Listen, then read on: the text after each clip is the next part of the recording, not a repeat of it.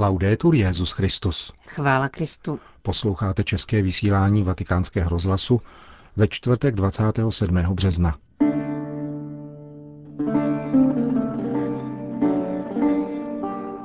O skaženosti vládnoucí třídy a obrácení kázal dnes papež František při mši, které se účastnili italští poslanci. Petrův nástupce přijal na audienci prezidenta Spojených států amerických. Svatý stolec zveřejnil oficiální program návštěvy papeže Františka ve svaté zemi. To jsou hlavní témata našeho dnešního pořadu, kterým provázejí Johana Bronková a Milan Glázer. Zprávy vatikánského rozhlasu. V Ježíšově době existovala vládnoucí třída, která se lidu vzdálila, opustila ho. Nebyla schopna nic jiného, než držet se svojí ideologie a sklouzávat do skaženosti – řekl dnes papež František v homílii přimši, kterou sloužil dnes ráno ve vatikánské bazilice u oltáře katedry svatého Petra za přítomnosti 493 italských poslanců. Stranické zájmy, interní boje. Energie těch, kteří v Ježíšově době vládli, byly soustředěny na tyto věci až do té míry, že když se jejich zrakům ukázal Mesiáš, nerozpoznali jej, ba dokonce jej obvinili, že uzdravuje, protože patří k satanovi. Slova papeže Františka z raní homilie si přišla do vatikánské baziliky vyslechnout většina italského parlamentu, včetně devíti ministrů a předsedů obou komor parlamentu. První čtení z knihy proroka Jeremiáše podává slova božího nářku nad pokolením, které nepřijalo boží posly a naopak si ospravedlňuje vlastní hříchy, řekl papež. Obrátili se ke mně zády, citoval papež proroka a pokračoval. To je pánova bolest, boží bolest. A to tež je patrné i v dnešním evangeliu, totiž slepota ve vztahu k Bohu, zejména u představitelů lidu. Srdce těchto lidí, této skupinky, se postupem času natolik zatvrdilo, že nebylo schopno naslouchat pánovu hlasu. A hříšníci začali sklouzávat, až se stali skaženými. Je velmi obtížné, aby se skažený vrátil zpět. Hříšník ano, protože pán je milosedný a očekává nás všechny. Ale skažený je fixován ve svých věcech, které jsou skažené. A proto se ospravedlňovali, protože Ježíš jim svou jednoduchostí, ale boží silou byl protivný. Tito lidé si pomílili cestu, pokračoval papež. Odporovali spáse nabízené pánovou láskou a tak sklouzli z víry, z teologie víry, do teologie povinnosti. Odmítli pánovu lásku. A toto odmítnutí způsobilo, že se dostali na cestu, jež nebyla dialektikou svobody, kterou nabízel pán, nýbrž logikou nutnosti, kde není místo pro pána. V dialektice svobody je pán, který je dobrý a má nás velmi rád. Avšak v logice nutnosti není pro Boha místo, protože se jenom musí, musí se učinit, musí. Stali se oportunisty. Lidmi vybraných způsobů, ale špatných návyků. Ježíš je nazývá obílenými hroby. Postní doba, uzavíral papež František, připomíná, že Bůh nás miluje všechny a že se musíme snažit otevřít se mu. V této postní době prospěje nám všem, Budeme-li přemýšlet o tomto pánově pozvání k lásce, o této dialektice svobody, kde je láska, a položíme-li si všichni otázku, jsem na této cestě, anebo mi hrozí sebeospravedlňování a tedy sejítí na jinou cestu, konjunkturní cestu, která nevede k žádnému příslibu. A prosme Pána, aby nám daroval milost ubírat se stále cestou spásy, otevřít se spáse, která plyne pouze z Boha, z víry, nikoli z toho, co nabízeli tito učitelé povinností, kteří ztratili víru a panovali nad lidem pastorační teologií povinnosti. Končil papež František homílii na dnešní raní mši, na kterou přišli do baziliky svatého Petra poslanci italského parlamentu. Vatikán. Téměř celou hodinu trvala dnešní dopolední audience prezidenta Spojených států amerických u papeže Františka.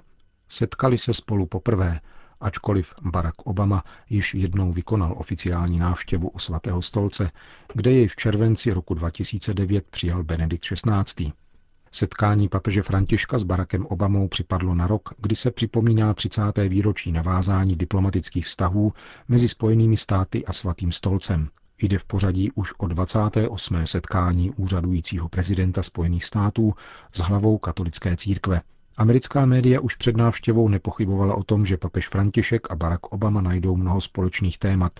Zmiňují reformu imigračního zákona, úsilí mezinárodní diplomacie o mír nebo hledání cest k umenšení sociálních rozdílů. Vítejte, přivítal anglicky papež František svého hosta v knihovně Apoštolského paláce. Následoval zhruba 50-minutový soukromý rozhovor a poté představení státní delegace s výměnou darů. Obamu doprovází ministr zahraničí Spojených států John Kerry, který papeži při pozdravu sdělil, že jako katolík je jeho velkým obdivovatelem. Obdobnými slovy a dlouhým stiskem ruky se s Petrovým nástupcem loučil rovněž Barack Obama, krátce předtím, než se setkal s kardinálem státním sekretářem Pětrem Parolínem. Bylo mi ctí, velice vás obdivuji a děkuji vám, že jste mne přijal, prohlásil podle agenturních zpráv prezident Spojených států. Svatý stolec vydal ke dnešní audienci tiskové prohlášení, které informuje o diskutovaných tématech. Týkají se aktuální mezinárodní situace a spolupráce církve se státem ve Spojených státech. V souvislosti s mezinárodním děním zaznělo přání, aby v konfliktních oblastech byla respektována jak lidská práva, tak mezinárodní právo a aby zúčastněné strany hledaly řešení prostřednictvím vyjednávání. Pokud jde o postavení církve ve Spojených státech, hovořilo se o svobodě náboženského vyznání, právu na život a právu na výhradu svědomí. Dalším diskutovaným tématem byla imigrační reforma ve Spojených státech. Nakonec se obě strany zavázaly ke společnému úsilí při potírání obchodu s lidmi v celosvětovém měřítku. Vatikán. Svatý stolec zveřejnil oficiální program návštěvy papeže Františka ve svaté zemi, která se uskuteční ve dnech 24. až 26. května tohoto roku. Papežova pouť na svatá místa začne v Jordánsku. V sobotu 24. května má papež kromě oficiálních návštěv a ceremonií v plánu mši svatou na Mezinárodním stadionu v hlavním městě Amánu, Dále navštíví místo křtu páně v Betánii v Zajordání, kde se také v katolickém kostele setká s uprchlíky a s postiženými mladými lidmi. V neděli 25. května se papež přemístí vrtulníkem do Betléma. Po setkání s palestinskou politickou reprezentací bude v 11 hodin sloužit muši svatou na náměstí Jeslí. Po obědě s rodinami ve františkánském konventu Kázanova soukromně navštíví jeskyni narození – Poslední setkání v Betlémě věnuje dětem z uprchlických táborů. V 16 hodin opustí Palestinu a vrtulníkem odletí do Tel Avivu, kde pronese projev na mezinárodním letišti a odtud se opět vrtulníkem přemístí do Jeruzaléma. První setkání bude patřit konstantinopolskému patriarchovi Bartoloměji I., s kterým papež podepíše společnou deklaraci. V 19 hodin bude následovat ekumenické setkání u příležitosti 50. výročí setkání papeže Pavla VI. s patriarchou Atenagorou v Bazilice svatého hrobu. Neděli uzavře společná večeře s patriarchy a biskupy na latinském patriarchátu v Jeruzalémě. V pondělí 26. května se papež setká s velkým muftým Jeruzaléma v budově Velké rady na planině Mešit. Odtud se František odebere k západní zdi někdejšího jeruzalemského chrámu, známější jako Zeď nářků. Poté položí květiny na Herclově hoře v západní části Jeruzaléma a navštíví památník Jad Vašem. Ještě před obědem má papež na programu série zdvořilostních návštěv u dvou vrchních rabínů Izraele a u představitelů izraelského státu.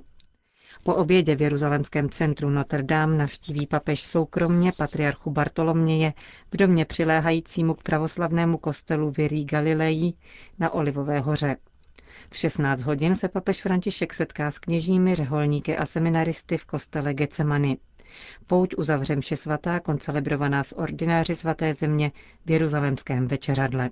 Nejvýznamnější momenty květnové cesty papeže Františka do svaté země představil prefekt Kongregace pro východní církve kardinál Leonardo Sandri. V rozhovoru pro časopis Terra Santa vyzdvihl setkání s oběťmi humanitární katastrofy způsobené válkou v Sýrii a Iráku. Papež se s nimi setká v Amánu, aby ukázal, že církev stojí na straně těch, kdo trpí. Bude to apel na konkrétní pomoc těmto lidem, adresovaný celému světu, zdůrazňuje vatikánský kardinál. Cesta se ponese také ve výrazně ekumenickém duchu, ve smyslu stále nepochopitelnější otázky, která se dotýká každého z nás, pokračuje kardinál Sandry, totiž otázky, proč jsme rozděleni. Papež se setká s patriarchou Bartolomějem, obejme se s ním přesně po 50 letech od chvíle, kdy se objeli Pavel VI. s patriarchou Atenágorou. Stane se tak u svatého hrobu, který je místem, na němž je rozdělení křesťanů nejzřetelnější. Prefekt úřadu, pod nějž spadají otázky východních církví, se zastavuje také u dlouholetých vyjednávání s Izraelem v otázce restituce večeradla. Někteří očekávají, že by problém mohl být vyřešen právě u příležitosti Františkovy návštěvy. Překvapení nelze vyloučit, zejména u národa s vyvinutou citlivostí k náboženským skutečnostem, jako je ten izraelský. Národ, který chápe důležitost tohoto místa pro křesťany a zejména pro katolíky. Říká kardinál Sandry a dodává, bylo by to nádherné nejenom proto, že by šlo o jednostrané gesto, ale především jako odpověď na lásku, kterou papež František chová k hebrejskému národu a ke všem, kdo vyznávají Abrahamovu víru. Vatikán. Svatý stolec schválil statuta Marijiny Legie. Sekretář Papežské rady pro lajiky, biskup Josef Clemens, dnes předal představitelům těchto skupin dekret, kterým je potvrzuje jako Mezinárodní združení věřících. Združení se tak stává právoplatnou právnickou osobou katolické církve. Marijina Legie byla založena v roce 1921 v Dublinu. Na jejím počátku stála malá skupina lidí schromážděných kolem Franka Dafa, úředníka irského ministerstva financí a posléze sekretáře ministra obrany. Za 93 let své existence se združení rozrostlo po celém světě. Od konce 90. let minulého století působí jeho skupiny také v České republice. Cílem Marijiny legie je prohlubování náboženského života a apoštolát. Její spiritualita se opírá o učení svatého Ludvíka Marie Grignona z Montfortu a klade velký důraz také na zasvěcení duchu svatému. Ve svém apoštolátu se Marijina legie snaží působit na své okolí takovým způsobem, aby Bůh byl v našem okolí více milován. V praxi to znamená rozmlouvat s lidmi o Bohu, o duchovních věcech a snažit se je s pomocí Pany Marie přivést blíže k Pánu Ježíši – čteme na internetových stránkách českých skupin Marijiny Legie. Německo. Podle raportu Německé biskupské konference je biskup Franz Peter Tebarts van Elst hlavním vyníkem v kauze přemrštěných nákladů na rekonstrukci biskupské rezidence. O výši cen byl informován, stojí ve zprávě, která upřesňuje, že biskup a domská kapitula v mnoha případech nebrali ohled na platné předpisy. Cena vypracovaného projektu nepřiměřeně vzrostla, aby vyhověla přání biskupa, stojí v raportu. Komise, která kauzu prověřovala, zároveň konstatuje, že už v době, kdy tento biskup přišel do diecéze, byl projekt rekonstrukce domské kapituly cenově irealistický a donutil biskupa k velkému zadlužení. Aby se pak vyhnul případným problémům, vědomně uvedl nižší ceny.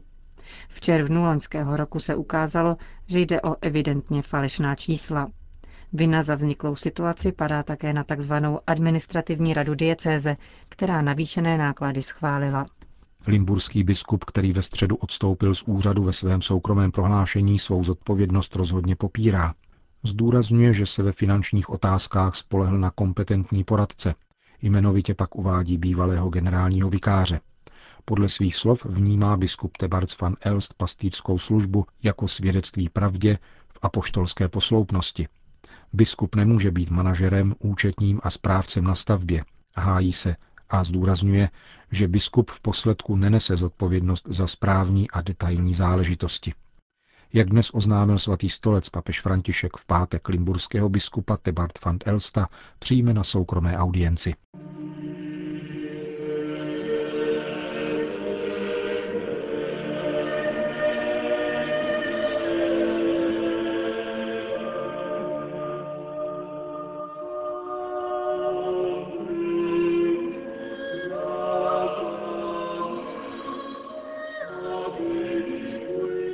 Končíme české vysílání vatikánského rozhlasu. Chvála Kristu. Laudetur Jezus Christus.